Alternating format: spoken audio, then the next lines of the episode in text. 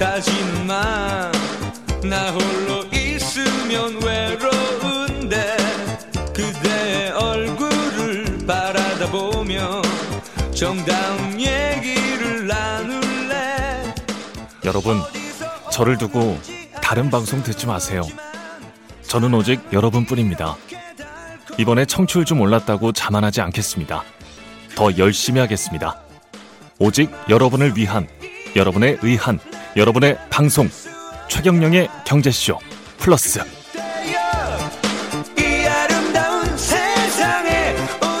네, 안녕하십니까. 진실 탐사 엔터테이너 최경련입니다. 주말에는 세상의 이익이 따따블로 되는 최경련의 경제쇼 플러스 시작하겠습니다. 방금 들으신 음악은 심신의 오직 하나뿐인 그대 뭐 이거죠. 예. 네. 좀 부르지 않나요? 예. 나쁘지 않았어요. 예, 나쁘지 않았죠.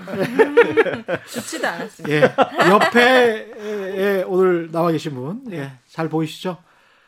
언제나 경제 이슈를 시원하게 설명해 주시는 건국대학교 경제학과 최백운 교수님 나오셨습니다. 네, 안녕하세요. 예. 네. 그리고 그 옆에 일반인의 눈높이에서 아주 날카롭게 질문을 해 주시는 네. 경제쇼 플러스의 복덩이, 복덩이 예, 오유래 씨 나오셨습니다. 여러분 오윤혜입니다. 반갑습니다. 예, 지난번에 네. 그 지난번 유튜브였죠. 네. 누구 나왔었나요 그때? 부동산. 부동산 네. 이광수 연구위원 나왔. 네, 네. 그 프로가 거의 20만에 육박하는 아, 정말요? 예 청취자 시청자 백- 수를 와. 아. 이것 때문에 이제 매불쇼에 나가서 오윤혜 씨가 나 때문에 최경령이 살고 있다 이런 식으로 이 마타도를 지금 하고 있다. 기자님 지난주 네, 음. 댓글에 기자님 엄청 혼나시던데 말 뭐라고요? 너무 많다고. 아.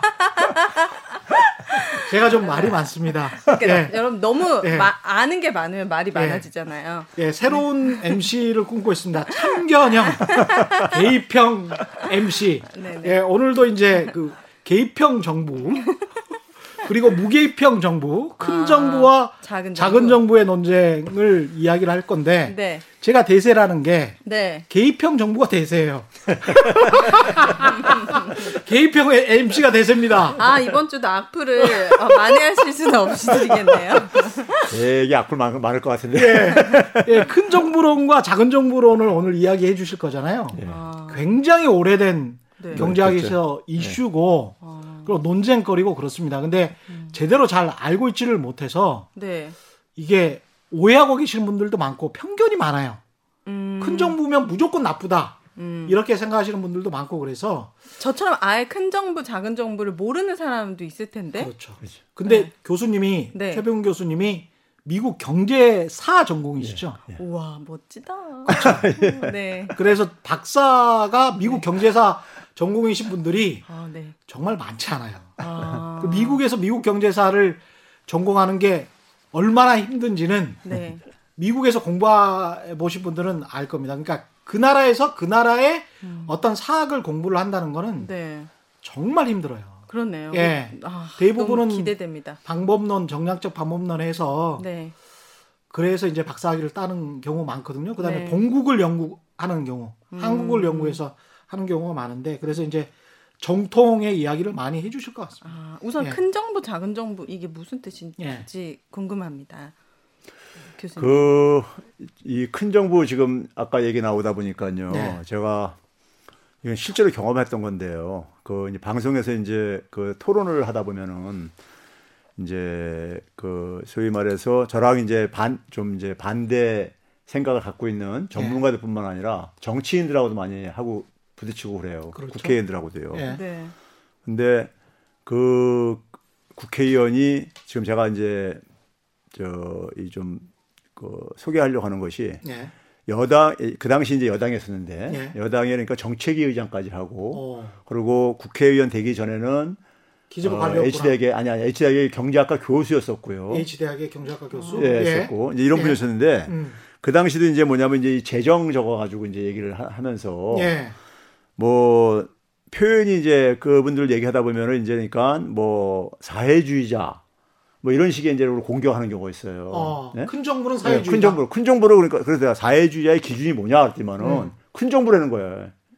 사회주의자하고 큰 정부하고를 동요로 쓰는 거 보고서 제가 깜짝 놀래가지고 아, 미국 공화당이 과거에 오바마 대통령에게 사회주의자, 네. 심지어는 나치, 어. 뭐 이렇게 하면서 큰 정부로 복지 예산, 특히 오바마 케어를 가지고 우리가 지금 통상적으로 하는 국민 건강 보험 있잖아요. 네. 그게 미국은 없는 거 아시죠? 알아요. 예. 근데 국민 건강 보험 하려고 하니까 사회주의자라고 비판했거든요. 그 국민 건강 보험도요 예. 굉장히 제한적인 거죠. 그랬죠. 예. 예, 소위 말해서 미국은 소위 그러니까 이제 에, 어려운 사람들한테 정부가 지원해 주는 게 메디케이드하고 예. 메디케어가 있잖아요. 예. 있는데 노인들, 그 다음에 이제 예. 취약층들, 예. 취약계층들이 어느 정도냐면요. 예. 빈곤 소득선, 음. 빈곤층의 소득의 65% 이하가 돼야 되는 거예요. 아, 빈곤의 65%. 예. 아, 빈곤 계층은 중위 소득의 50% 이하고 네. 그러면 취약계층은 그 사람들보다 65%를 밖에 안 벌어야 돼. 그 이하여야 돼. 그러니까 얼마나 4인 가구 기준으로 한 2만 4천 불 정도가 저 빈곤 계층. 아. 그러면 그 사람들보다 65%만 벌어야 되는 사람들이죠. 그러니까 얼마입니까? 6 2 12, 12,000불, 13,000불 정도 한 달에요? 1년에 4인 가구가. 아. 그러니까 미국에서도 1,500만 원 정도만 벌어야 취약계층이 되는 거예요. 65세 이상도 그러니까 사실은 뭐냐면 사회보장세를요. 예. 그 미국은 사회보장세를 내고 있잖아요. 소셜 스큐리티 텍스라고요. 예. 그 10년 이상 납부한 사람들만 사실 그것도 혜택이 돼요. 예. 그러니까 이제 소위 말해서 어, 한 절반 정도는 그러니까 직장하고 이제 연계가 돼 있고요. 예. 직장 보험인 거지 일종의 그러니까요. 예. 그리고 이제 아주 부자들은 예. 한6% 정도 부자들은 자기 개인 사보험 들고 있고 예? 들고 있고요. 그러니까 민간 보험회사한테요. 네. 예. 그리고 이제 에, 그 이제 한 10% 정도는 그러니까 아예 고용보험을 안 들, 아니 고용보험이래 의료보험이 안든 사람들이 있는데 예. 지금 현재도 그러니까요 예. 안 들고 있는데 오바마가 했던 게 오바마 케어가요 대단한 게 아니라 음. 차상위 계층 아까 65%로 빈곤선에 65%로 하다 보니까 예. 빈곤층의 상당 부분이니까 이게 저기 흡수가 안 된 거잖아요. 그러네요. 예. 그러니까 그걸 조금 끌어올린 걸 가지고 좀 그렇게 간 거예요. 전 국민이 아니에요. 정국민이 아니고. 예. 아. 그 의사들이 들고 정도인데도. 일어난 거예요? 의사들이? 의사들뿐만 아니라 이제 그 미국의 이제 그러니까 소위 말해서 아. 보험 산업이라는 게 엄청난 저기 저이 그 규모가 크거든요. 네. 그러니까 보험 산업은 당연히 반대를 하다 보니까 음. 보험 산업의 로비를 받는 이제 뭐 공화당 같은 경우는 아. 기본적으로 이제 그걸 이제 그리고 이제 그 제가 미국에서 공부할 때 한 가지 제가 이제 좀 처음에 이해하기 힘들었던 것이 예. 네. 클린턴 때도 그러니까는 그 클린턴 때 사실 전 국민 고용보험제를 도입하려고 했었어요. 네. 예. 예, 고용보험. 아니, 아니 의료 건강보험. 의료 예, 건강보험을요. 예. 예. 그때 이제 시도를 했었는데 그렇죠. 예. 그때도 반대가 엄청 심해가지고 일 1기 때는 못하고 예. 2기 때 그 당시만 하더라도 힐러리가 예. 상당히 민주당 내에서는 그래도 민주당 내 좌파 쪽에 좀 있는 사람인데 예. 거기에 좀 이제 그러니까 속하는 저거였었어요. 힐러리가요. 그랬죠. 로버트 라이시 장관하고 힐러리 예. 클린턴이 그 민주당 좌파였죠. 예, 그래서 그쪽에 이제 그러니까 목소리가 좀 반영돼 가지고 시도했다가 음. 시도를 하는데 그 당시에 이제 그러니까는 제가 이제 그 미국 친구들하고 얘기를 하다 보면요 예. 반대가 너무 많은 거예요. 그렇죠. 어, 그래서 제가 왜요? 이해가 안 가가지고 네. 음. 이해가 안 가가지고 더군다나 뭐냐면 중산층이라든가 뭐 서민층이라도 반대가 심한 거예요. 예. 왜, 왜 그런 거예요? 그러니까 이제 제가 이제 그래서 그래가지고 이게 왜 그런가. 어. 그러니까 그 이제 이제 미국의 역사라든가 문화를 이해를 해야지만 될 수 있는 거예요. 예. 그러니까 이게 뭐냐면은 음. 이제 물론 내가 이제 물어본 층들은 되게 이제 백인들이고 이제 그랬었지만은 예. 이 백인들은 미국은요 백인들은 처음부터 중산층 이상의 삶을 살았어요. 처음부터 예. 그러니까 처음부터라고 하면 본인이 독립- 태어나면서 독립될 때부터 그러니까. 독립될 때부터. 미국이란 나라가 만들어질 때부터요. 그러니까요. 예. 예. 예? 유럽은 예. 유럽은 우리가 소위 말해서 유럽도 이제 다 백인 국가들이잖아요. 예. 유럽은 거기에 이제 우리가 중세 뭐 농노제도 있었고 뭐 그러다. 보니까 예. 음. 그리고 이제 그러니까 소위 말해서 어, 농업에 의존해 살 때는 토지를 그러니까 못 가진 사람들이 굉장히 많, 많단 말이에요. 그렇죠. 예. 미국은 가가지고 신대륙 발견해가지고 인디언 쫓아내고서는 땅을 그 땅을 그냥 있었구나. 기본적으로 그러니까는 이렇게 확보가 되니까 예. 네. 예? 미국 백인은 처음부터 중산층이었다. 처음부터 중층이었던 거예요. 말, 그러니까. 말 되네. 예. 예. 그리고 심지어 우리가 링컨 우리가 초중고등학교 때인가 중학교 때인가 보게 되면 제가 기억나는 게 링컨의 홈스테드 엑스트라 해가지고 자영농 창설법 해가지고 예. 그게 그게 뭐냐면 기본적으로 땅을 개척을 해야 하게 되면 한 50에이커까지 50에이커 어느 되는지 아세요?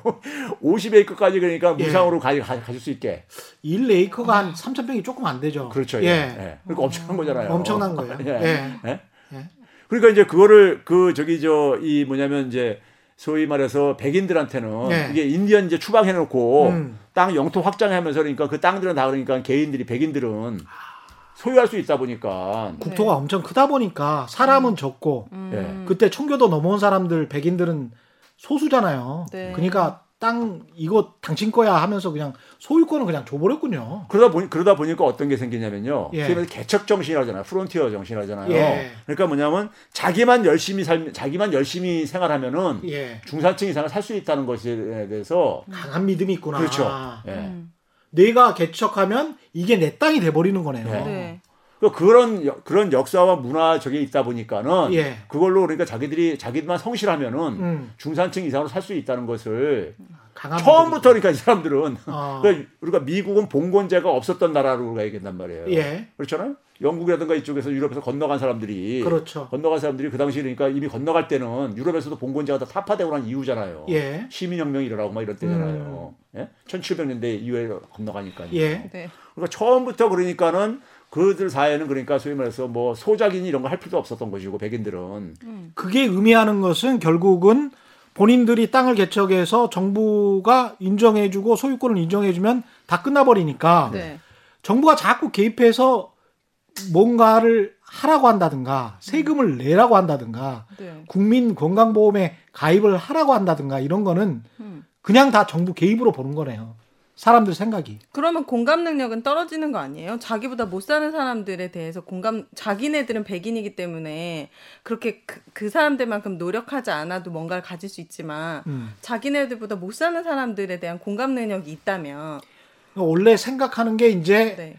열심히 일해서 이것을 획득했다라고 생각을 하는 거죠. 이 토지를. 네. 그리고 이 사업을 그래서 그런 거 같은 경우는 본인들은 아무런 저 뭐랄까 죄의식이나 이런 거에 없는 거죠. 없, 없는 예, 겁니다. 정당하다고 생각하는 거죠. 예, 정당한 것이고 일을 안한 일하지 않은 사람이 네. 제대로 그 성실하게 일을 안 해서 음. 가난한 거는 그건 당연한 것이다. 음. 이런 생각을 이제 갖게 되는 그 거죠. 미국 학교에서 역사에서요. 예. 네. 인디언들에 대해서 역사 안 가르쳐요.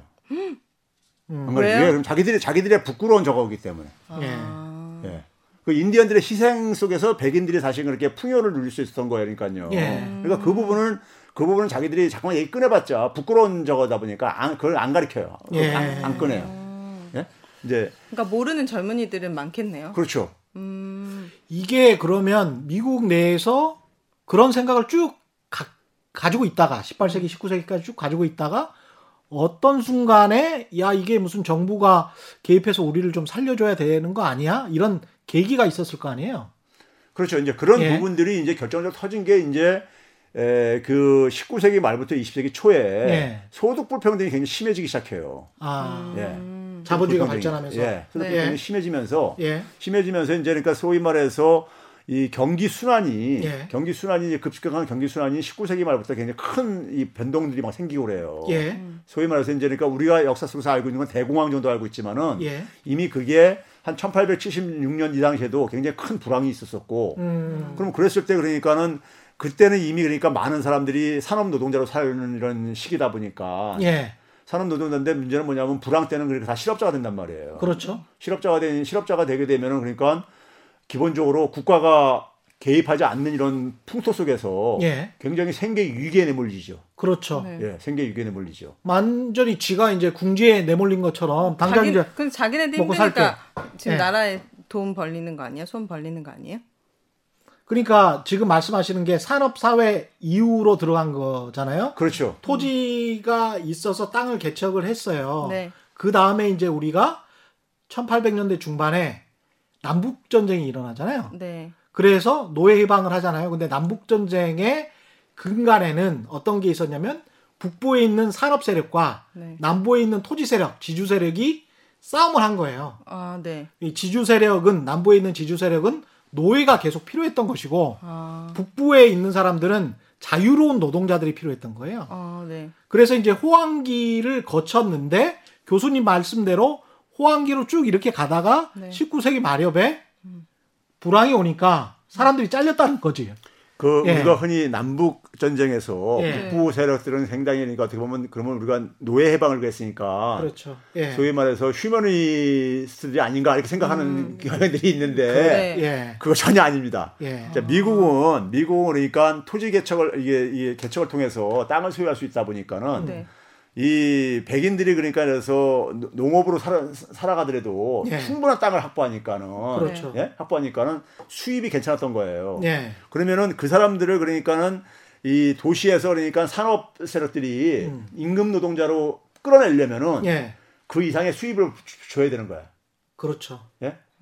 그러니까 노동 인건비가 굉장히 처음부터 굉장히 높았었어요. 예. 노동력을 확보하기 힘드니까. 음. 네. 노동력을 확보하기 힘드니까. 예. 그래서 임금이 처음부터 높았어요. 그러다 보니까 미국은 노동 절약적인 기술 혁신이 굉장히 빠르게 일어났던 이유가 그거예요. 예. 예. 교수님 저좀 보면서 설명해 주시면 안 돼요?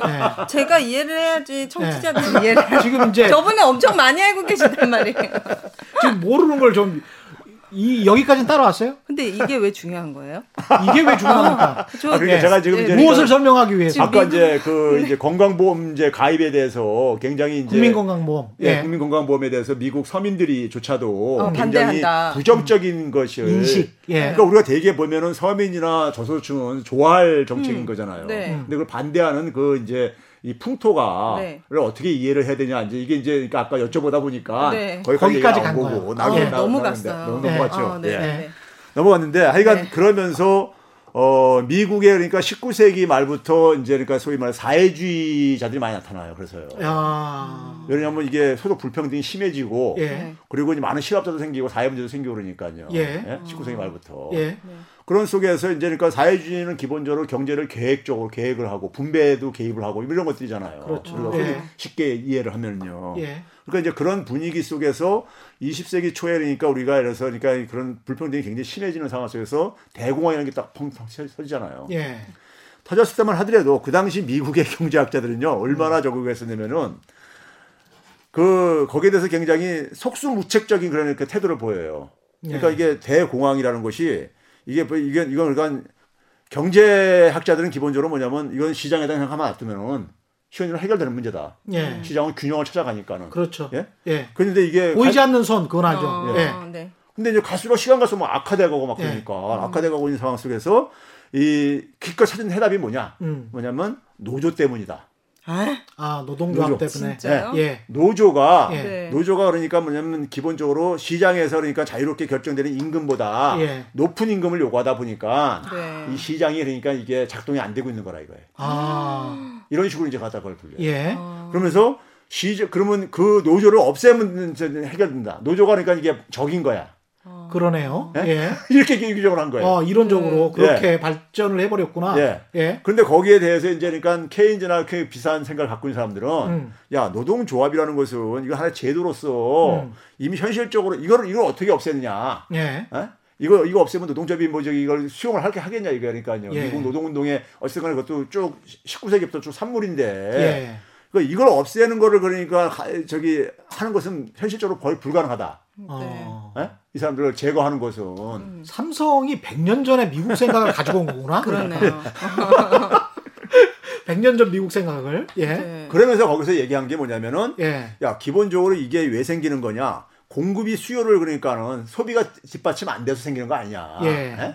그래서 이게 불황이 된 거 아니냐 예. 그러면 에, 시장 경제에서 소비라는 것은 결국 가게하고 기업이 가는 건데 그렇죠. 예? 예. 근데 결국 그러면 나머지 남아 있는 게 정부뿐이 없지 않냐 예. 정부가 좀 그러니까 소비를 좀 늘리면 되지 않냐 예. 이제 이런 이제 필요성이 이제 그러니까 음. 그때 이제 네. 생겨 그러면서 이제 정부의 이제 역할이 이제 필요성이 이제 제기된 거죠. 대공황 때 케인즈가 그렇죠. 예. 그게 이제 소위 말해서 수정 자본주의죠. 수정 자본주의. 자본주의라는 것은 굉장히 시장 경제는 좋은 제도인데 음. 좋은 제도인데 이게 주기적으로 소득 자본주의는 기본적으로 소득 불평 등을 피할 수가 없잖아요. 네. 예. 예. 능력에 따라서 이게 저기 저 예, 그러니까 예. 그럼 소득 불평등이 이게 심화되면서 갈수록 누적되다 보면은 음. 누적되다 보면은 예를 들어서 1년에 만약에 10억 이상씩 버는 사람은 예. 그 수입 중에서 그러니까 기껏 해보자 어느 정도 쓸 것 같아요. 뭐 한 1억 쓰면 뭐 충분할 그렇죠, 게 아니에요. 그렇죠, 그렇죠. 그러면 한 그러니까 10%뿐이 안 쓰는 거라고 자기 그렇죠. 소득에 예. 그렇죠. 그러니까 소득 불평등이 심해지게 되면은 예. 소득이 많은 사람들의 그 소득 수입 중에 상당 부분은 소비로 안 되고 있는 거야. 안 되는 예. 거예요. 예. 그러니까 많이 생산해봤자 그게 그러니까 소비로 처리가 안 되는 문제가 생기는 거잖아요. 그렇죠. 그래서 이제 자본주의가 구조적으로 그러니까 이 경기 순환에 빠지게 되는 거고, 음. 예? 그러니까 그 부분을 결국은 정부가 그때마다 좀 예. 보완을 땜질을 좀 해줘야 되지 않냐. 아, 예. 네?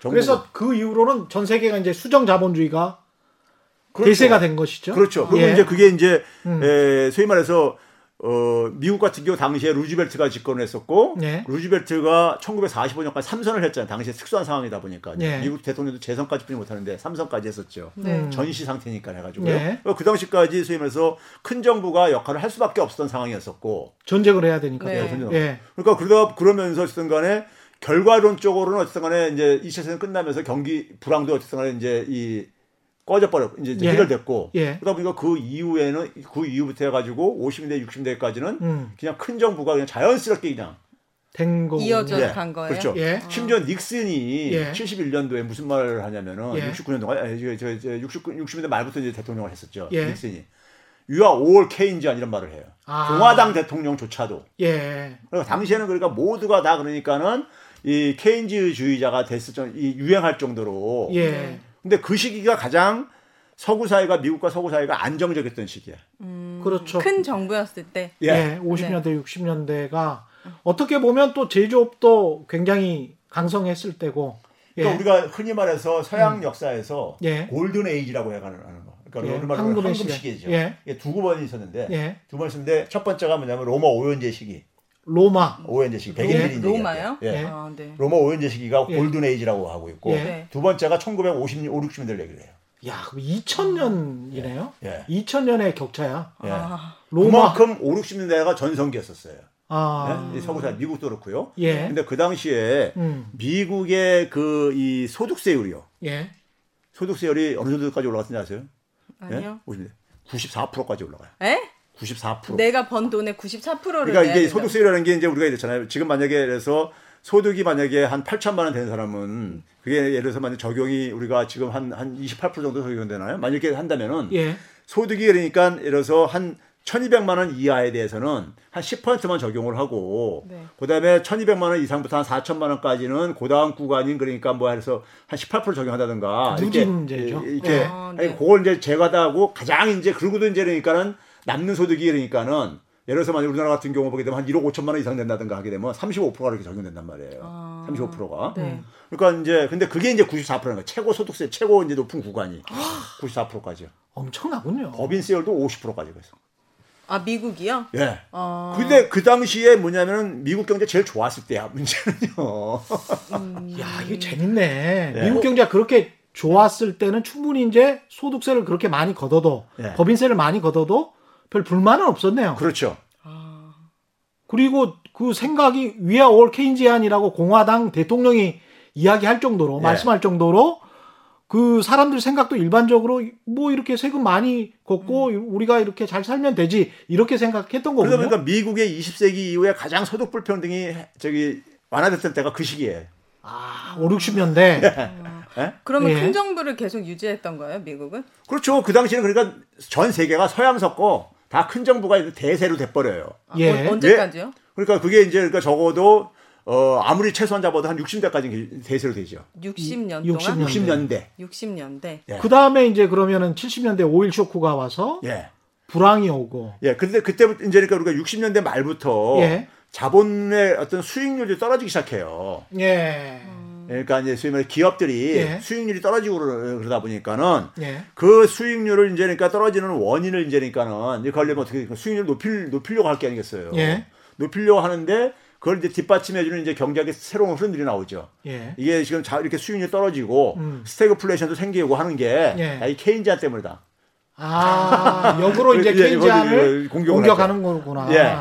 그래서 이게 그러니까 기본적으로 정부가 개입해봤자 예. 개입해봤자 소위 말해서 고용 개선이라든가 경기 부양은 못 시키고 예. 인플레이션만 시키고 예. 뭐 이런 식으로 이제 공격을 하죠. 네. 그리고 이제 실제로 경제도 불황으로 이어지는 상황이 70년대 들어오고 근데 그거하고는 전혀 사실 관계가 없었어요. 관계가 없었어요. 자, 우리가 예를 들어서 예. 정부가 그러니까는 그 적극적인 역할을 한다는 것은 돈을 쓴다는 얘기잖아요. 재정을 예. 많이 푼다는 얘기잖아요. 예. 재정을 풀었을 때니까 인플레이션이 생기는 것은 음. 수요하고 공급 측면에서 봤을 때 수요를 확장시키는 거라고요. 그렇죠, 그렇죠. 수요를. 예, 예, 예. 네. 근데 스태그플레이션 우리가 예. 뭡니까요? 스태그네이션하고 인플레이션 합성어예요. 그렇죠. 이- 이게 우리가 오일 쇼크 때 생긴 거잖아요. 예. 오일 쇼크는 뭐예요? 그러니까 석유 가격이 올라가지고 당시에 보면 한 3.8배까지 폭등을 해요. 380%까지 예. 이렇게 예. 70년대 초에. 그러면 석유 가격이 올라가게 되면은 음. 장사하시는 사람들이 분식점 하는 사람들도 예. 라면 값 더 올려야 될 게 아니겠어요. 그렇죠. 비용이 많이 증가하는 거니까. 예. 예? 에너지 가격이 많이 올랐으니까. 그렇죠. 그러면 이제 그게 이제 물가가 오르는 거잖아요. 예. 그러니까 뭐냐면 공급 충격으로 생긴 거야. 아. 그러니까 케인즈의 정책과 아무 관계가 없는 거였던 거야. 원유 같은 공급 충격으로 생긴 거구나. 그렇죠. 음. 그렇군요. 그러니까 케인즈 예. 저하고 아무 상관이 없는 거였었어. 그러니까 여기에. 예. 네. 근데 어쨌든 간에 예. 그 당시에 인플레 70년대는 우리가 대인플레이션 시기라고 하거든요. 예. 예? 70년대 미국 같은 경우 보거든요. 예. 인플레이션 70년대 말에도 한번 2차 오일 쇼크부터 터지잖아요. 예, 그렇죠. 예. 근데 예. 그 당시 그게 다 대부분이 보게 되면 공급 충격이었단 말이에요. 예? 근데 그거를 그러면서 이게 레이거니즘, 대처리즘 이게 대두가 된 거군요. 그렇죠. 80년대 초에. 예. 그러니까 이게 쫙 이어지네. 예. 네. 그래서 그죠? 그 94%에 있던 세금을 그래도 예. 70대 말까지는 그래도 카터 정부가 민주당 정부다 보니까 예. 한 70%까지 해서 방어를 하고 있었어요. 야, 70%도 지금 생각해 보면 되게 높은 거죠. 너무 높다. 네. 예. 그걸 레이건이 집권하면서 얼마로 떨어뜨리냐? 예. 예? 70%에 있던 것을 예. 31%로 좀 절반이 밑으로 또 떨어- 31%? 32% 정도로 딱 떨어뜨려요. 지금 우리 수준이네. 그렇죠. 우리 수준. 그러니까 고소득자들은 야. 만세 부르는 거지. 야. 되게 좋아하시네. 아니 아니 그게 네. 그러니까 대처 레이거니즘이라는 게 이제 우리가 흔히 이야기하는 신자유주의라는 네. 거잖아요. 그래서 이제 레이건 대통령이 취임 연설에서 문제는 시장이 아니다. 네. 문제는 시장에 개입하는 정부다. 음. 이게 이제 신자유주의의 모토의 시작이에요. 80년대 초반에. 네. 그래서 마침 또 그 생각을 가지고 있던 영국의 대처 대처. 수상, 예. 대처 수상과 네. 같이 네. 미영 동맹이 세계 자본주의를 신자유주의로 이끌고 가는 거죠. 예. 근데 어, 어, 오늘 주제는 미국의 역사가 아니잖아요. 오늘의 주제는 그게 작은 정부의 시작이야.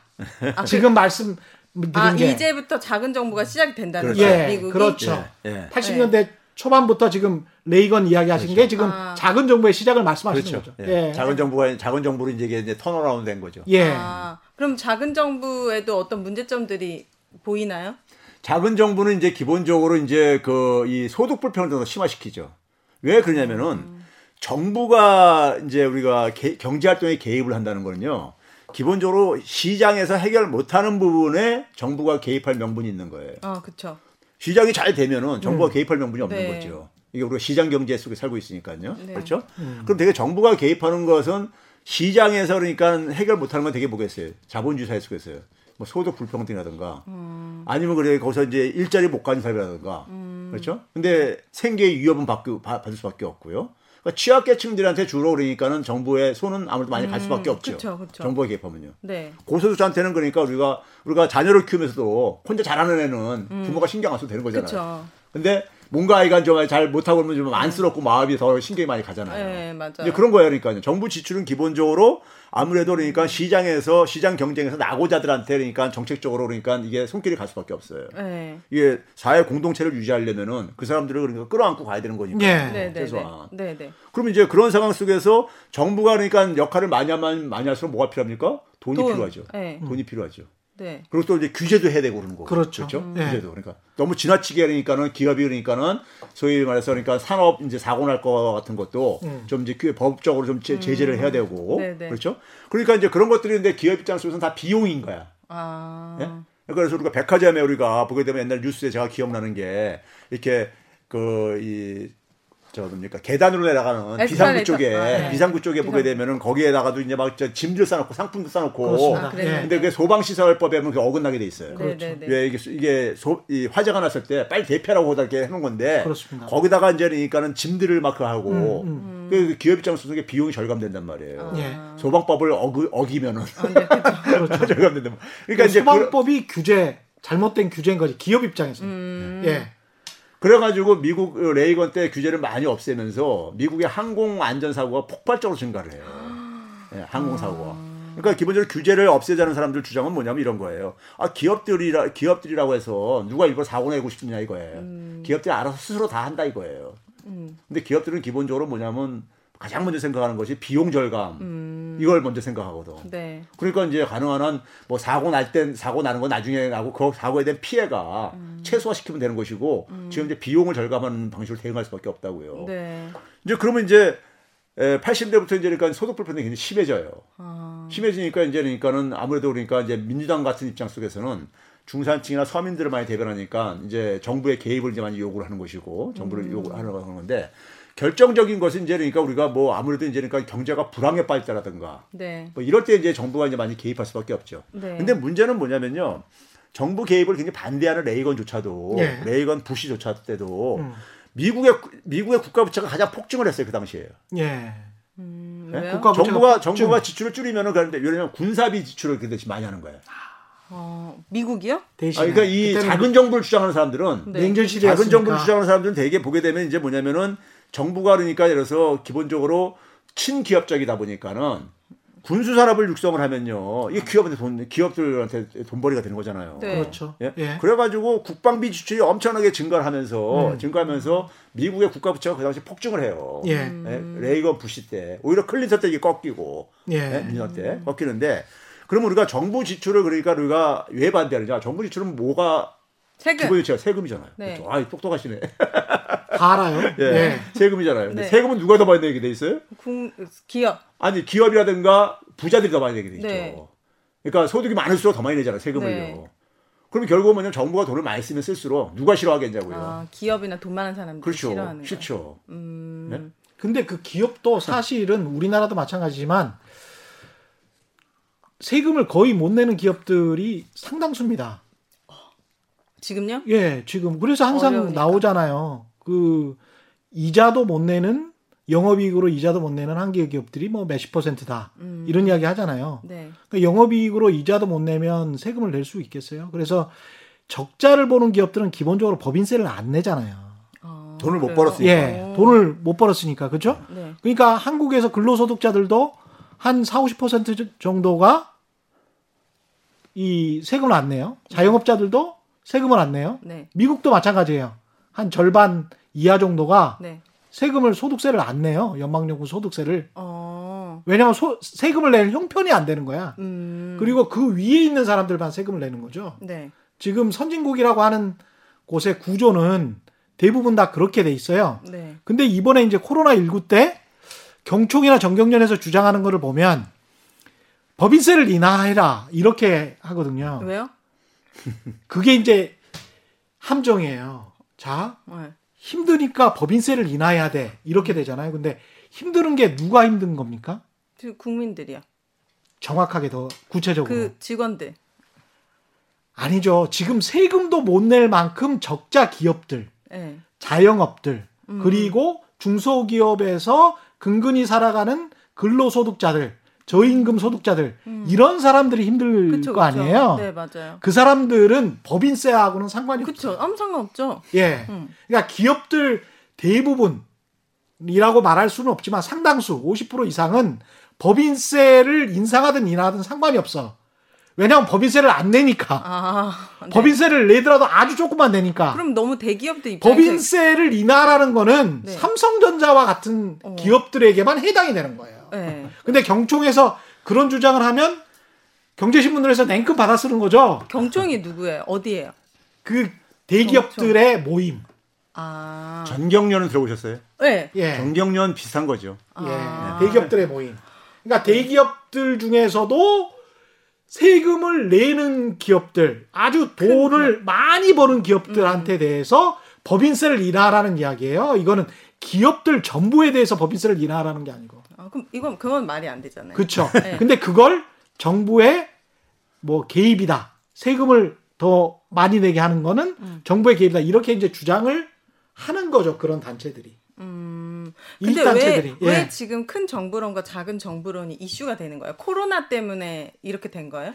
그렇죠. 그러니까 그럼 코로나 때문에 지금 긴급 재난 지원금도 풀고 예. 막 마스크도 나눠주고 하잖아요. 예. 그러니까 이런 것들이 국민들은 사실 좋거든요. 되게 내가 보호받고 있다는 느낌도 들고 내가 예. 낸 세금이 그래도 뭔가 나, 나도 이익을 본다는 느낌이 드는데 예. 그럼 이거를 반대하는 사람들도 있으니까 지금 서로 배치를 하는 거잖아요. 그렇죠. 그, 그럼 우리나라는 코로나 전에는 큰 정부였어요? 작은 정부였어요? 그 이야기 좀 해주십시오. 코로나 이전과 코로나 이후 지금 어떻게 보면 이제 그러니까 우리가 힘든데. 우리가 이제 네. 그이 뭐 코로나 19 이전 더 나아가서는 뭐 금융위기 이전까지 보게 되면은 네. 아까 얘기했던 70대 말부터 해가지고 작은 정부가 그 유행병처럼 이렇게 지배를 했었죠. 전 세계를요. 우리나라도 예외는 아니고요. 아. 작은 정부가. 예. 네네. 그리고 이제 그 속에서 근데 문제는 뭐냐면 위기가 설 때마다 뭐 금융위기라든가 네. 아니면 이번 코로나 19 같은 위기가 설 때마다 코로나 19 같은 경우 예를 들어서 이런 거예요. 사람들이 그러니까 이게 감염병이 확 확산되다 보니까 이걸 막으려면은 막으려면은 우리가 흔히 사회적 거리두기 많이 했듯이 네. 활동을 최소화해야 되는 거예요. 네. 그렇죠? 네. 사람들과 접촉을 최소화해야 되잖아요. 네. 접촉을 최소화하려니까 자연히 뭐냐면 경제 활동도 최소화할 수밖에 없는 거죠. 그쵸. 소비 활동을 줄어들잖아요. 네. 소비 활동 줄어들면은 자영업자가 들이 장사가 안 되죠. 음. 자영업자가 장사가 안 되면 자영업자는 그 물건을 사- 어디서 기업에서 사다가 파는 거잖아요. 아. 기업도 안 되고. 그리고 그 평상시에는 시장에 의해서 이게 잘 순환되고 돌았는데 코로나 19로 인해서 이게 경제 활동이 다 파괴가 되는 거예요. 그러니까 어, 그래요. 예, 연결고리가 다 끊어진 거죠. 네. 그러니까 시장이 작동이 안, 안 되니까는 그럼 시장이 작동 안 되는데 사람들은 어쨌든 간에 먹고는 살아야 되고 그래, 그런 거잖아요. 네. 예? 사람들이 피피 쓰러진 사람이 막 생기는 거예요. 그러니까요. 예? 수입이 안 생기니까는 소위 말해서 자영업자들은 폐업한다든가 뭐 이런 게 막 생길 음. 수밖에 없잖아요. 많아졌더라고요. 그러면 그 상태를 그냥 방치를 할 수 없는 거죠. 시장은 시장은 어쨌든 간에 이게 여기에 대해서 무기력함을 보이는 거예요. 음. 이게 감염병이 확산되니까는 사람들이 그러니까 활동을 이- 이축될 수밖에 없고 네. 정부도 그걸 자제시킬 수밖에 최소한 자제 선진 국가들은 같은 경우는 강제로 격리시켰잖아요. 집 밖에 나오지 말라고 아예. 네. 일주일에 최소한 그래 두, 최대한 두 번 정도는 장보, 장보러도 가라. 그렇죠. 뭐 이런 식으로 예. 강제로 그랬잖아요. 그래서 이제 큰 정부가 된 거죠. 그러니까 그러다 보니까 그거를 개입해서. 시장이 못하니까 정부가 할 수밖에 없는 거죠. 네. 정부가 할 수밖에 없는데 그래서 이제 그래서 우리가 긴급 재난 지원금 같은 거 나올 때도 야, 야당의 일부 하여간 그, 그 사람도 하여간 대, 대선 지난번 대선 후보 중에 한 사람이었는데 예. 예? 그 Y 의원 같은 경우는 아 이거 포퓰리즘이다. 뭐 이런 얘기를 막 그랬었어요. 예. 이돈 푸는 거. 그, 그분도 이제 경제 전문가 출신인데. 예. 근데 그거 안 해주게 되면은 안 해주게 되면은 그 사람들 그러니까 소득이 다 수입에서 끊어졌는데 주로 이번에 그리고 일자리가 그 이 코로나 19 사태에서 일자리가 줄어든 사람이 누구냐 임시직 일용직 이런 사람들이라고요. 어, 네. 네. 자영업자하고 임시직 일용직이요. 네. 뭐 정규직은 일자리 않잖아요. 코로나 19 터져도 월급 나오잖아요. 쓰면요. 네. 그렇죠? 그렇죠. 그러니까 이제 그런 사람들이 그랬는데 그런 사람들은 대개 보게 되면 저축도 많이 여유가 없는 사람들이란 말이에요. 모아놓은 돈도요. 네. 그럼 당장 이 사람들은 그러니까 수입이 끊어지면서 수입이 끊어지면서 그러니까 생계가- 생계가 생계가 네. 위협받는 거라고요. 근데 그 상태를 가지고 그러니까 정부가 또 가만히 두 손 놓고 있으면은 그쵸. 알아서 니네 스스로 해결하라 안 되죠. 하면은 그건 안 되는 거잖아요. 이거 네. 사람 사는 사회에. 네. 그래서 긴급재난 지원 같은 게 나올 수밖에 없었던 거예요. 음. 그 이게 좋 좋은데 예. 좋은데 그큰 정부와 작은 정부에 대해서 서로 이렇게 의견이 충돌하고 있는 거예요. 이제 대기업 입장에서는. 자, 그렇죠. 요, 요- 여기 이전에 네. 거기까지 가기 전에 요 이야기를 좀 해주셨으면 좋을 것 같은데 코로나 19 이전부터 사실은 네. 이게 시장이 좀 문제가 있는 거 아닌가 이 이야기는 이제 계속 많이 됐단 말입니다. 그거는 해외 선진 언론들에서도 야 이게 경제 성장률은 좋다고 하는데 미국도 좋았잖아요. 코로나 19 이전에 좋았어요. 네. 좋았는데 왜 임금이 안 올라? 음. 미국 경제가 10년 동안 임금이 안 올랐어요. 일본도 10년 20년 동안 임금이 안 올라요. 음. 왜 이런 거지? 물가는 계속 오르는데. 아 물가도 안 올라요. 아, 물가도. 예. 네. 임금이 근데 실업률은 또 아주 좋아. 좋다는 건 실업률 없다는 거예요? 예, 그러니까 어, 실업이 낮아. 별로 없어요. 낮아요. 이게 이상하네. 근데 돈은 또 계속 한쪽으로만 몰려. 제프 베조스 같은 사람만 막 벌어. 그리고 일부 자산가들만 계속 자산이 불어. 그래서 70년대 미국에 비교해서 가령 소득 불평등이 이렇게 커지는 그래프가 나오거든요. 미국도. 아. 한국도 마찬가지입니다. 네. 그리고 한국도 기업 소득보다는 임금 소득, 근로자들이 버는 가계 소득 있죠, 가계 소득. 네. 가계 소득이 원래 높았어요. 아, 그래요? 예, 음. 기업 소득보다. 네. 근데 기업 소득이 가계 소득을 어느 순간에 지난 20년 동안 이렇게 한 네. 6% 퍼센트 정도 포인트 정도 상승을 해버리고 그만큼 6% 포인트 정도 가계 소득은 밑으로 내려가면서 전체 GDP에서 차지하는 비중이 줄어드는 거예요. 그거는 뭐를 의미하냐면 임금이 계속 정체되고 있다는 걸 의미하는 아. 거거든요. 그래서 빈부격차 문제, 소득 불평등 문제, 그다음에 임금 정체 문제 때문에 사람들이 불만에 가득 차 있었던 거 아닙니까? 그렇죠. 예. 그러니까 기본적으로 80년대 이후부터 아까 제가 얘기했듯이 소득 불평등이 다 심해져요. 그리고 노동소득의 비중이 줄어들고요. 그러니까요. 장기적으로 계속 줄어들고요. 그러니까 그런 상황 속에서 그, 그, 그 얘기는 뭘 의미하냐면은 대다수 서민들이 참 살기 힘들어지는 거예요. 그러면은 근데 이제 그러면 거기 살기 위해서는 어떻게 해야 되느냐? 빚내서 소비할 수밖에 없는 거죠. 아, 부채 같은 그래 부채가 이제 칵 증가하죠. 근데 부채라는 것은 우리가 미래 소득을 땡겨서 쓰는 거라고요. 그쵸. 언젠가 갚아야 되는 거잖아요. 네. 근데 미래 소득이 그러니까 이게 개선이 안 되면은 그 부채는 언젠가 문제가 생길 수밖에 없잖아요. 파산할 수밖에 없는 거잖아요. 네. 그런 게 금융위 같은 거예요. 음. 그래서 이제 금융위 같은 게 터지고 그런 거예요. 네. 그럼 이제 그런 상황 속에서 이제 우리가 흔히 이, 이 소위 말해서 우리가 정부가 이렇게 다 두 손 놓고 그다음에 기업들이 그러니까 쉽게 돈 벌 수 있게 해주게 되니까는 그런 위기들이 계속해서 이제 큰 위기들이 발생하고 그러는 거예요. 아, 네. 근데 금융이 딱 터지고 나가지고 정부가 이제 그러니까 그 위기 터졌을 때는 이제 그러니까 또 이제 정부가 또 개입을 할 수밖에 없단 말이에요. 수습을 해야 되니까. 중앙도 막 돈 풀고 막 그런, 막 그런단 말이에요. 네. 근데 그 돈들 푼 돈들이 그렇게 엄청난 돈을 풀었는데 그 돈들이 그러니까는 그 서민들한테 갔으면 좋은데? 대부분 기업들한테 가고 부자들한테만 이제 소사태 하다 보니까 네. 소득 불평등은 더 악화된 거예요. 음. 예? 이런 상황 속에서 그게 이제 경제 성장률에는 그러니까 수치상으로는 수치상으로는 그러니까 좋다고 보이지만은 대다수 서민들은 그러니까는 그 경제 성장의 혜택을 못 받는. 음. 그러니까 우리나라도 그랬던 것 같은데. 그렇죠. 그러니까 우리가 흔히 말해서 이제 돌이켜 보세요 한번. 예. 지금 야당이 과거 집권했었던 이제 박근혜 이명박 정부 때는 흔히 말해 낙수 효과라는 말을 얘기했었죠. 낙수 효과가 어. 뭐냐면은 마- 알아요. 예. 뭐죠? 기업들이 돈을 잘 벌어서 이렇게 밑으로 내려가는. 그렇습니다. 그렇죠. 예. 예. 네. 기업이 돈을 많이 벌어오면은 자연스럽게 이게 그러니까 고용도 증가하고 투자도 증가하면서 이게 그러니까 일반 음. 잘 돼. 서민들한테도 가게도 많이 많이 들어갈 거다 했는데 음. 시간 지나면 지날수록 아까 이제 최 기자님이 얘기한 것처럼 가계 소득은 별로 안 늘고 그러니까 기업 배만 부르. 예? 기업은 자꾸만 이제 저기 수입이 커지고. 증가하고 네. 예. 이제 그런 걸 이제 경험 이제 하면서 그래서 이제 우리나라 같은 경우는 그 2016년 같은 경우 우리가 박근혜 탄핵이 있었던요. 있었던 시기에는 어느 정도 최악이었냐면은 가계 전체 가계 중에서 전체 가계 중에서 한 60%가 소득이 후퇴라고 있었어요.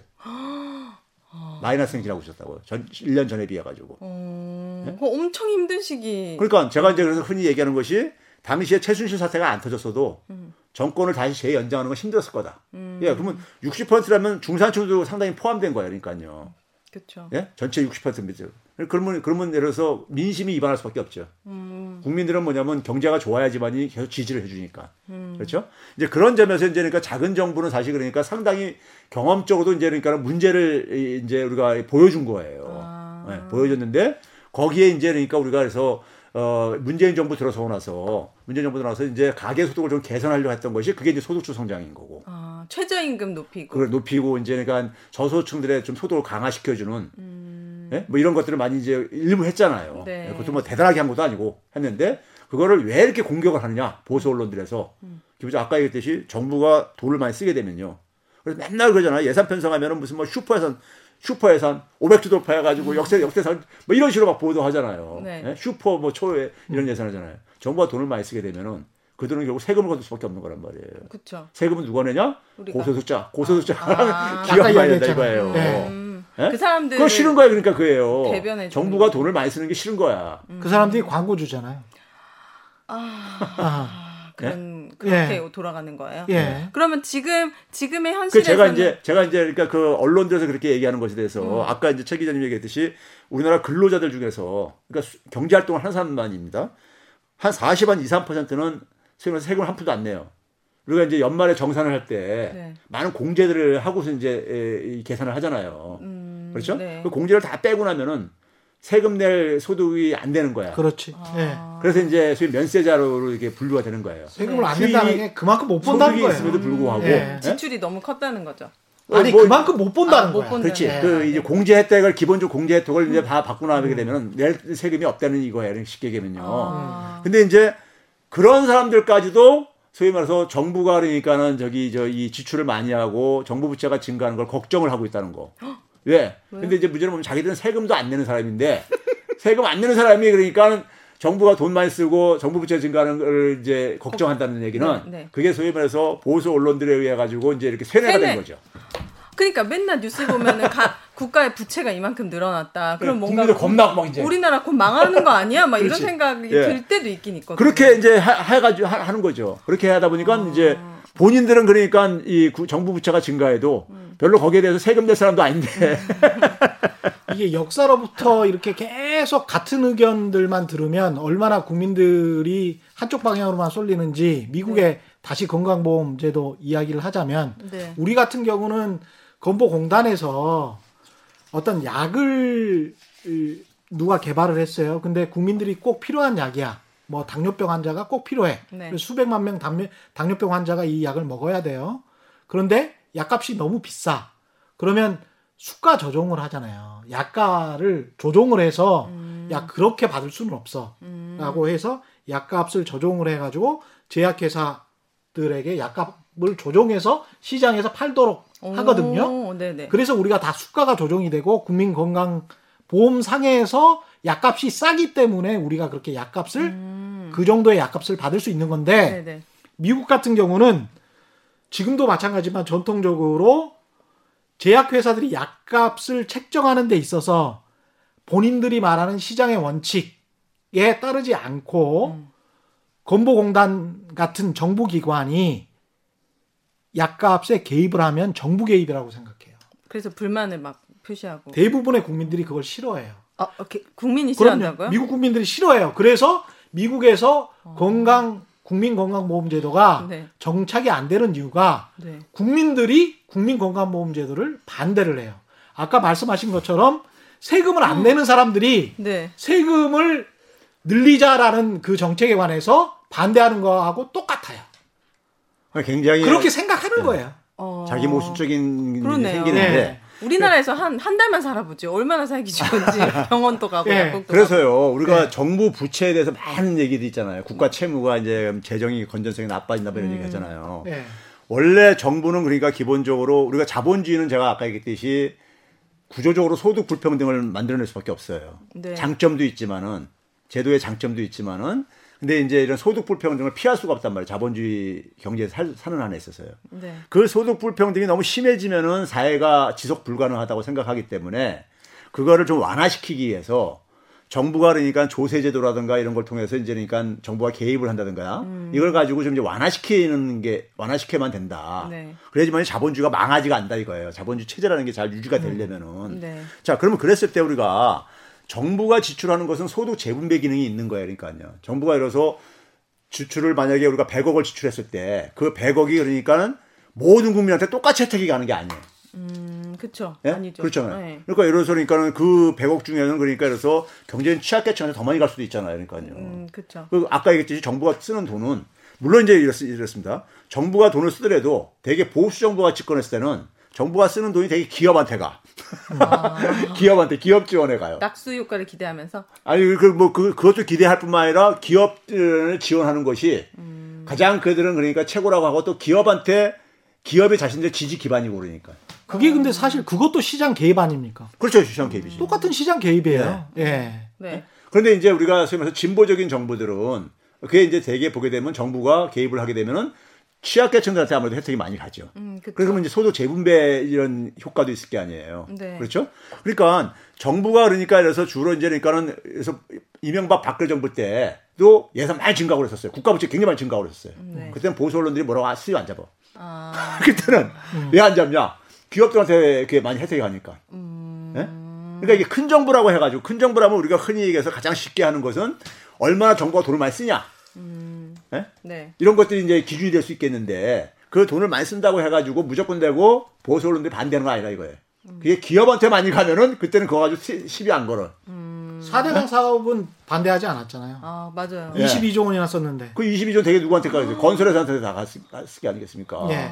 그러니까 이제 그런 그런 것처럼 그러니까 큰 정부가 무조건 되고 진보 정부는 아닌 거예요. 음. 보수 정부가 그러니까 이래서 어, 이 정부 지출을 늘릴 때는 이게 그러니까는 오히려 소득적보다 악화시킬 수가 있다 이거예요. 그렇네요. 예. 네네. 그래서 이 큰 정부, 작은 정부가 그러니까 기계로 물로 자르듯이 저기 저 아, 자르듯이 칼로 못 구분하면 자르듯이 안 되고 예, 그렇죠. 그 돈이 어떻게 쓰이느냐, 그렇죠. 그렇죠. 재분배되느냐 그게 그렇죠. 중요한 포인트인데 예. 지금 정부는 잘 쓰이고 있나요? 아, 잠깐만요. 그 이야기 전에 지금 시간이 별로 없어서 부작용 이야기는 꼭 짚어야 될것 어떤 같은데. 거의 부작용? 그러니까 큰 정부로 가면 갈수록 비효율이 늘어난달지, 그렇죠. 그런 논리들이 있죠. 정부가 방만해진달지 예. 여기에 관해서는 어떻게 생각하십니까? 그게 이게 그게 흔히 예. 말해서 이제 경제에서 정부 실패라고 얘기를 해요. 예, 그러니까 예. 우리가 시장에 맡겼는데 음. 시장이 제대로 작동하지 않을 때 그걸 예. 이제 시장 실패라 그래요. 음. 그럼 시장 실패가 가 일어나면은 정부가 개입할 명분이 이제 생기는 거예요. 그러면 이제 정부가 개입을 하게 되면은 개입한다고 해서 이 작은 정부를 얘기하는 사람들은 그게 그게 대안은 아니라 이거예요. 음. 그러니까 정부도 실패하기 때문에 그렇죠. 지금 최 기자님이 얘기한 예, 것처럼 예. 방만하게 경영하고 비효율적으로 돈을 쓰게 되면은 예. 시장 실패 못지않게 크다 막 이런 식의 주장을 하죠. 그렇습니다. 그러면 이 정부 실패 근데 대부분이 보게 되면요. 정부 실패가 어디서 비롯되지는 거냐면 정책 실패예요. 정책의 어떤 정책을 가지고 이걸 이제 집행을 하는 거, 돈을 집행하는 거니까. 음. 그럼 정책 실패는 되게 어디서 나오느냐면요. 그 정책 결정 과정이 굉장히 불투명해서 생기는 거예요. 아, 그러니까 이게 정치 실패야. 아, 그러니까 우리가 예를 들어서 그러니까 우리가 어떤 하나의 국가가 어떤 정책을 갖대요. 우리 대표적인 게 YS 때 예. IMT 2004이라는 거 기억나요? IMT 2004 그게 기억납니다. 이제 그러니까 이 예. 모바일 모바일 산업 이제 육성하겠다고 해가지고 예. 이동통신 사업 육성하겠다 해가지고 예. 당시에 그런 사업을 할 때 보게 되면 정부가 그 이 모든 기업들한테 다 자유롭게 참여할 기회를 주는 게 아니라 예. 정부가 선정을 해요. 음. 왜? 그, 그 산업은 굉장히 규모의 경제가 작동하기 때문에 예. 이게 수십 개 만약에 기업이 들어오게 되면은 이게, 이게 저기 저 오히려 악화된다 이거예요. 예. 그러니까 자동차 YS 때 삼성이 진출하려고 할 때도 막 반대 여론이 많았었잖아요. 예. 왜 그러냐면 그 당시에 현대, 대우 이 정도면 충분하다 해- 해가지고 예. 기아 사건을 해가지고 이 정도면 충분하다 해서 그게 이제 그러니까 반대 여론이 컸던 거예요. 예. 자동차는 이게 그러니까는 어, 규모의 경제가 작동하기 때문에 음. 그런 것처럼 이동통신 사업도 당시에 세 개 업체만 딱 했단 말이에요. 예. 세개 업체로 이제 이제 세 개 업체만 선정하겠다고 발표했어 정부가요. 예. 그런데 그 이동통신 사업을 기업들 입장 속에서는 따내고 싶은 이제 음. 이 기준이 뭐겠습니까? 내가 이 사업을 따냈을 때 수익이 생긴다면 그 하여간 수단방법 안 걸고 아이가. 그거 따내고 예. 싶을 게 아니겠어요. 그러면 그 상황 속에서 그 선정하는 게 누가 선정하느냐? 당시 구조 속에서는요. 음. 청와대 경제수석 그리고 해당 해당 부- 주무부서인 정보통신부 국장급 이상 예. 그리고 국회 해당 상임위원회 정보통신위원회 예. 이 사람들 수십 명이 그거를 그러니까 결정하는 거예요. 사실상. 그러니까 정치 실패나 정책 실패는 큰 정부건 작은 정부건 언제든지 올 수가 있네요. 그렇죠. 투명하지 않고 효율적이지 그러면, 그러면 않으면. 기업 입장에서 그 수십 명 로비하는 비용이 예. 그, 그 사업을 따내가지고 생기는 수입보다 만약 작으면은 음. 할게 아니겠습니까? 로비를요. 당연히 하죠. 그렇죠? 생각해 보니까 이명박 정부 때 해외 자원 개발한다고 가가지고 네. 엉뚱한 곳에 가서 수천억 원, 수조 원 날렸던 기억- 경험이 있습니다 우리가. 그래서 정치 예. 실패, 정책 실패를 약화시키려면요. 예. 민주주의가 더 이제 그러니까 이게 발전이 필요한 거야. 오히려 예. 투명하고 공개적이어야 그러니까 된다. 결정권이 그러니까 분산되는 게 우리가 민주주의잖아요. 그러니까 예. 의사 결정권이요. 예. 만약에 그 당시에 그 세계 사업체를 선정하는 것을 만약에 투명하게 다 공개했으면은 음. 그거를 그러니까는 비합리적으로 결정 못 했을 게 아니겠 못, 못 하잖아요 관료들이요. 그렇죠. 예. 전 국민이 다 들여다보고 있으니까. 음. 근데 자기들이 대개 이제 그러니까 이것은 뭐 어, 저기 저 비밀주의를 되게 이걸 하죠 운영을 하죠. 정부가 어떻게 운영하는 방식에 문제가 있는. 거네요. 그렇죠. 이, 이, 런 이념의 문제가 아니고 그렇네요. 절차나 그러니까 방식. 자본주의가 예. 건강하게 발전하려면은 음. 민주주의가 굉장히 뒷받침이 돼야 되는 거예요. 그러네. 예. 예. 어떻게 하느냐, 정부를 어떻게 운영하느냐 그게 이게 이게 예. 중요하겠습니다. 네, 그게 무엇을 보다 어떻게 네. 그, 오늘 그 간단한. 한마디의 결론을 위해서 예. 오늘 미국 역사까지 갔다 예. 저 깜짝 놀랐습니다. 너무 이게 지금 알쓸 신잡이야. 알뜰 이게 예. 최경련의 경제쇼 플러스 여기까지 해야 되겠습니다. 시간이 없어서 오늘 네네. 함께 해 주신 건국대학교 경제학과 최백운 교수님 그리고 오윤혜 씨 감사합니다. 네, 네, 감사합니다. 감사합니다. 예, 올바른 투자와 올바른 투표는 다르지 않다. 오늘 또 절감합니다. 세상의 이익이 주말에는 따따블로 되는 최경련의 경제쇼 플러스였습니다. 고맙습니다.